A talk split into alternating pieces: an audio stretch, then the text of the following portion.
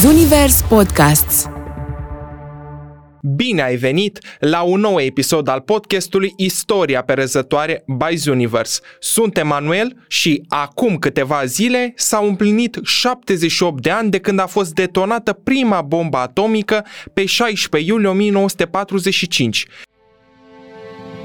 Istoria perezătoare cu Emia Vorenciuc, un podcast Zunivers. Prima bombă atomică face parte din povestea enigmatică a omului care trebuia să riște întreaga lume pentru a o salva.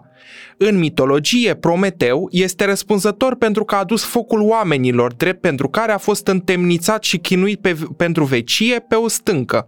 Robert Oppenheimer este Prometeul american care a creat nu doar o armă nouă, ci o lume nouă a dat naștere unei ecuații care putea distruge întreaga lume. Biografia lui Robert Oppenheimer ne arată drama vremurilor noastre, responsabilitatea omului de știință în fața primejdii iminente a distrugere din temelii a speciei noastre. Robert Oppenheimer s-a născut pe 22 aprilie 1904 la New York. Tatăl său, amator de artă, avea în colecție trei pânze semnate de Van Gogh. Viitorul om de știință s-a născut într-o familie de evrei în care comerțul s-a îmbinat cu arta. Prima tragedie din viața tânului Oppenheimer are loc în mama lui moare de tânără. Robert avea 9 ani. Robert a încercat să umple golul lăsat de moartea mamei prin înscrierea la Harvard. Își dorea să devină chimist după ce și-a dorit să devină pe rând poet și arhitect. A aprofundat budismul, a învățat limba sanscrită crezând că acolo s-ar afla răspunsurile la întrebările chinuitoare legate de știință și destinul omenirii. Universitatea a terminat-o numai trei ani. A ajuns apoi la Cambridge, unde au avut loc primele explorări ale atomului. Pașii l-au purtat spre Universitatea din California.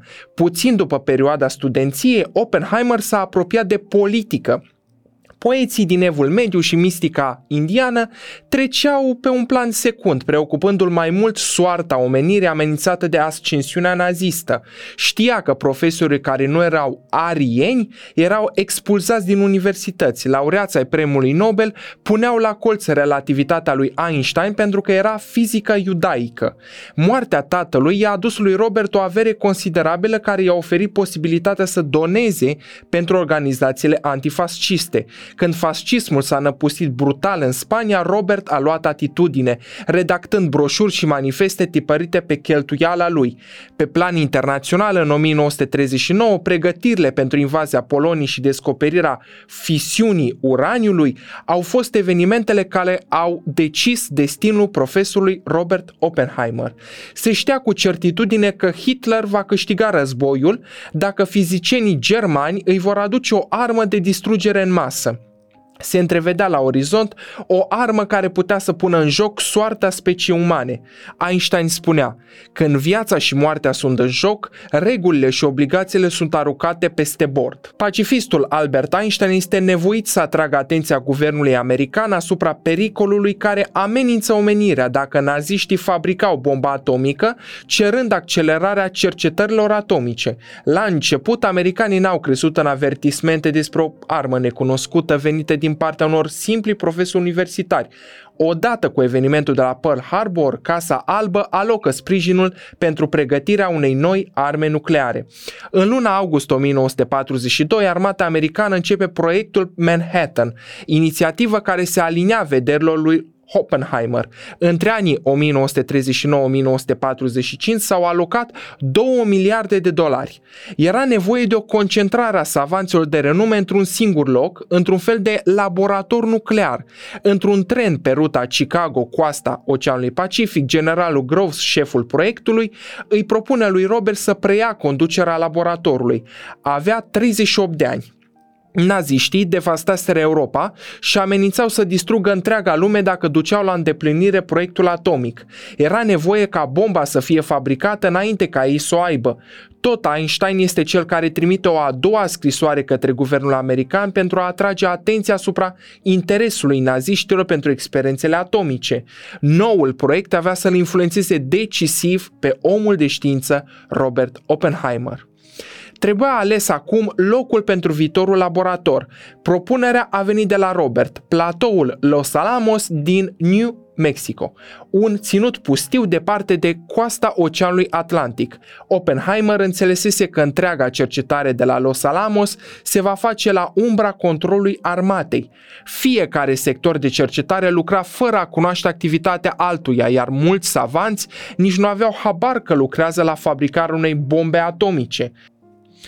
Locuitorii nu puteau să facă un pas în afara orașului, să intre într-un magazin, să viziteze prieteni fără să fie spionați și notați. Corespondența era controlată, iar convorbile telefonice erau ascultate. Cei care erau văzuți ca simpatizanți ai puterii sovietice erau expulzați imediat. În iunie 1943, Oppenheimer pleacă să se vadă cu fosta logodnică cercetătoarea comunistă Jean Tatlock. Nu era prima lor întâlnire de acest fel după căsătoria lui Robert numai că de data aceasta omul de știință venea cu un mesaj, acela că nu se vor mai revedea.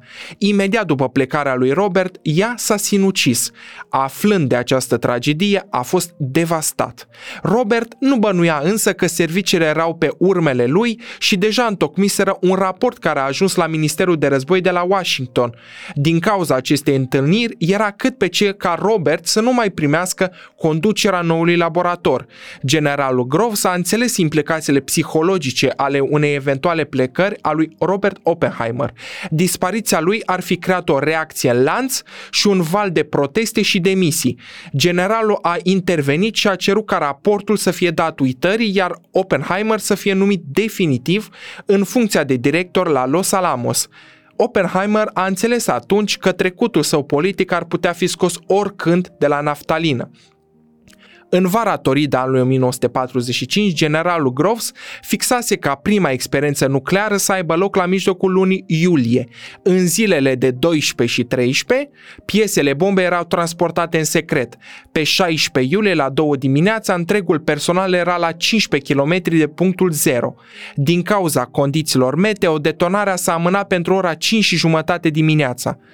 O lumină albă, mult mai violentă decât a soarelui de amiază, a luminat norii și munții. Toți au încremenit. Doar Robert Oppenheimer a privit și și-a adus aminte de un fragment din Bhagavad Gita, poemul sacru al hindușilor. M-am prefăcut în moarte, distrugătoarea lumilor. Puterea armei depășea cu mult ceea ce prevăzuse Oppenheimer. În iulie 1945 Hitler nu mai era, rămânea doar Japonia. În ziua de 6 august soarele morții se revarsă peste Hiroshima, pe 9 august venea rândul orașului Nagasaki. S-a înțeles relevanța unui nou pericol necunoscut la armele clasice, radioactivitatea, bilanțul 200.000 de oameni. În timp ce lumea savura victoria, Oppenheimer era rezervat. Văzut ca responsabil pentru victoria împotriva Japoniei, Oppenheimer era trist pentru că anticipa viitorul de mai departe de ochii celor din jurul lui. El a devenit un nume cu notorietate globală și chipul lui a apărut pe coperțile revistelor Life și Time. Simțind o imensă vinovăție într-o întrevedere cu președintele Truman, acesta ar fi spus, simt că am sânge pe mâini. Remarca l-a înfuriat pe Truman, care aproape că l-a gonit din biroul său. Spre surprinderea tuturor, în octombrie 1945, Oppenheimer anunță că părăsește conducerea laboratorului din Los Alamos. În august 1949, americanii au înțeles că URSS-ul a făcut să explodeze o bombă atomică. Oppenheimer nu era surprins, el prevăzuse momentul. Astfel, începeau să se facă pași spre bomba cu hidrogen. Forța de distrugere teoretic nelimitată putea fi de mii de ori mai devastatoare decât bomba de la Hiroshima. Oppenheimer era acum preocupat de puterea distrugătoare a viitoarelor arme nucleare, el și alți savanți propuseseră președintelui Truman să renunțe public la acest proiect. În anii ce au urmat, Robert Oppenheimer a fost recunoscut ca părintele bombei atomice și și-a reluat activitatea științifică. Oppenheimer în 1956 a spus Noi am făcut treaba diavolului. Lui Oppenheimer i s-a diagnosticat un cancer al gât spre sfârșitul lui 1965 și după operații neconcludente a făcut un tratament nereușit cu radiații și chimioterapie spre sfârșitul lui 1966. A intrat în comă în 1967 anul următor și a murit în casa lui din Princeton, New Jersey, pe 18 februarie. la vârsta de 62 de ani. Cu puțin timp înainte de a muri, a declarat într-o emisiune TV Știam că lumea nu avea să mai fie la fel. Câțiva au râs, câțiva au plâns. Majoritatea tăceau. Eu mi-am amintit de versetul din scriptura hindusă. Acum devin moartea, distrugătoarea lumilor. Părintele bombei atomice a adus contribuții și în anticiparea existenței găurilor negre și a făcut prima predicție despre tunelul cuantic. Oppenheimer a fost nominalizat pentru Nobel pentru fizică de trei ori, în 1945, 51 și 67, dar nu l-a primit niciodată. Povestea de viața lui Robert Oppenheimer este ecranizată în regia lui Christopher Nolan într-o distribuție de excepție, iar premiera filmului a avut loc aseară. Nolan a avut nevoie de doar 57 de zile pentru a filma lungmetrajul, unde celebrul regizor a reconstituit o explozie nucleară fără grafică computerizată. Atât pentru astăzi. Te aștept și data viitoare la un nou episod al podcastului nostru. Pe curând! Zunivers Podcasts